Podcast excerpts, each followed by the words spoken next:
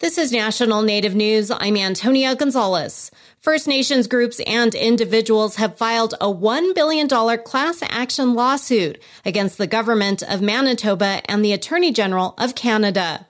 As Dan Karpenchuk reports, the lawsuit is related to the child welfare system in the province. The action was brought by the Assembly of Manitoba Chiefs, the First Nations Family Advocate Office, three First Nations communities, and three individual plaintiffs. They alleged the child welfare system in Manitoba failed the children, their families, and First Nations. Cora Morgan is the First Nations Family Advocate with the Assembly of Manitoba Chiefs. You know, the outcomes for our children in care have been um, homelessness, incarceration, mental health issues. Morgan says her office works to reunite families. She says it's been successful at reuniting or preventing the apprehension of more than 4,000 children, but there are many still within the system. The lawsuit covers children living off reserve who are taken by Child and Family Services and placed into foster care going back to 1992.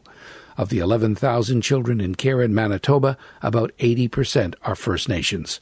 Plaintiffs also want an end to the practices and policies that result in First Nations children being removed from their families.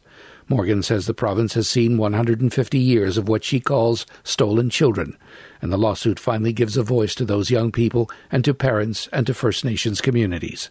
For National Native News, I'm Dan Karpenchuk. The U.S. Census Bureau held a tribal consultation this week in a session at the National Congress of American Indians annual convention taking place in Sacramento, California. The agency is sharing information and planning for the 2030 census. But as Rhonda LeValdo reports, some say in tribal communities, there's still a lack of trust of the federal government. Counting the Native American population has had problems, and Oglala Lakota citizen Cecilia Firethunder says the U.S. Census still needs help in engaging with tribes individually. We've not done a good job in the past census of really counting all of our people in our communities. And so every year we talk about how can we do it differently. And today the same thing. They threw all these PowerPoint stuff up there, but nowhere did it say this community said this, this community said that. Sometimes the people um, don't want to be counted because they said that nobody pays attention to them. So how do we reframe that? Their medicine at the health clinic is dependent on IHS. Their children's education at the tribal school is dependent on the Department of uh, Interior, BIE.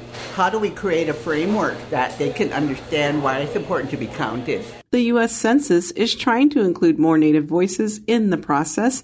Dee Alexander, Tribal Affairs Coordinator, explains. We've got tribal specialists that we hired full time now that are out, um, boots on the grounds, meeting with tribes, telling them about the upcoming surveys, like ACS is a big thing right now that they're promoting. We're also doing tribal consultations on the 2020 data that's coming out. So we did that yesterday. So we're constantly in communication with the tribes of what's going on with the census. With a significant increase from 5.2 million to 9.7 million of Native American and Alaskan natives, and the next census eight years away, they are working to make sure every person is counted. This is Rhonda LeValdo for National Native News. With less than a week before Election Day, Get Out the Native Vote, a nonpartisan effort in Alaska, is hosting an absentee polling station this week in Anchorage, located at the Cook Inlet Tribal Council building. Any registered Alaskan voter can complete their ballot at the location prior to November 8th from 7 to 4:30. I'm Antonia Gonzales.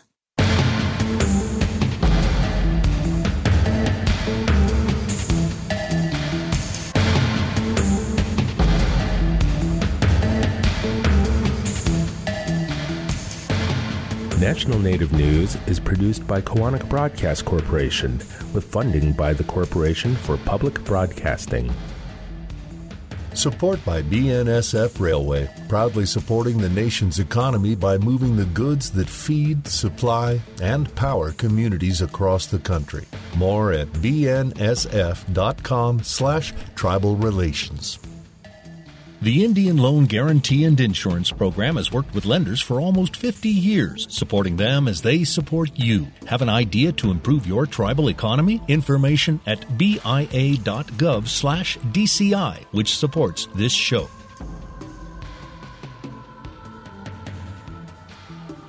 Native Voice One, the Native American Radio Network.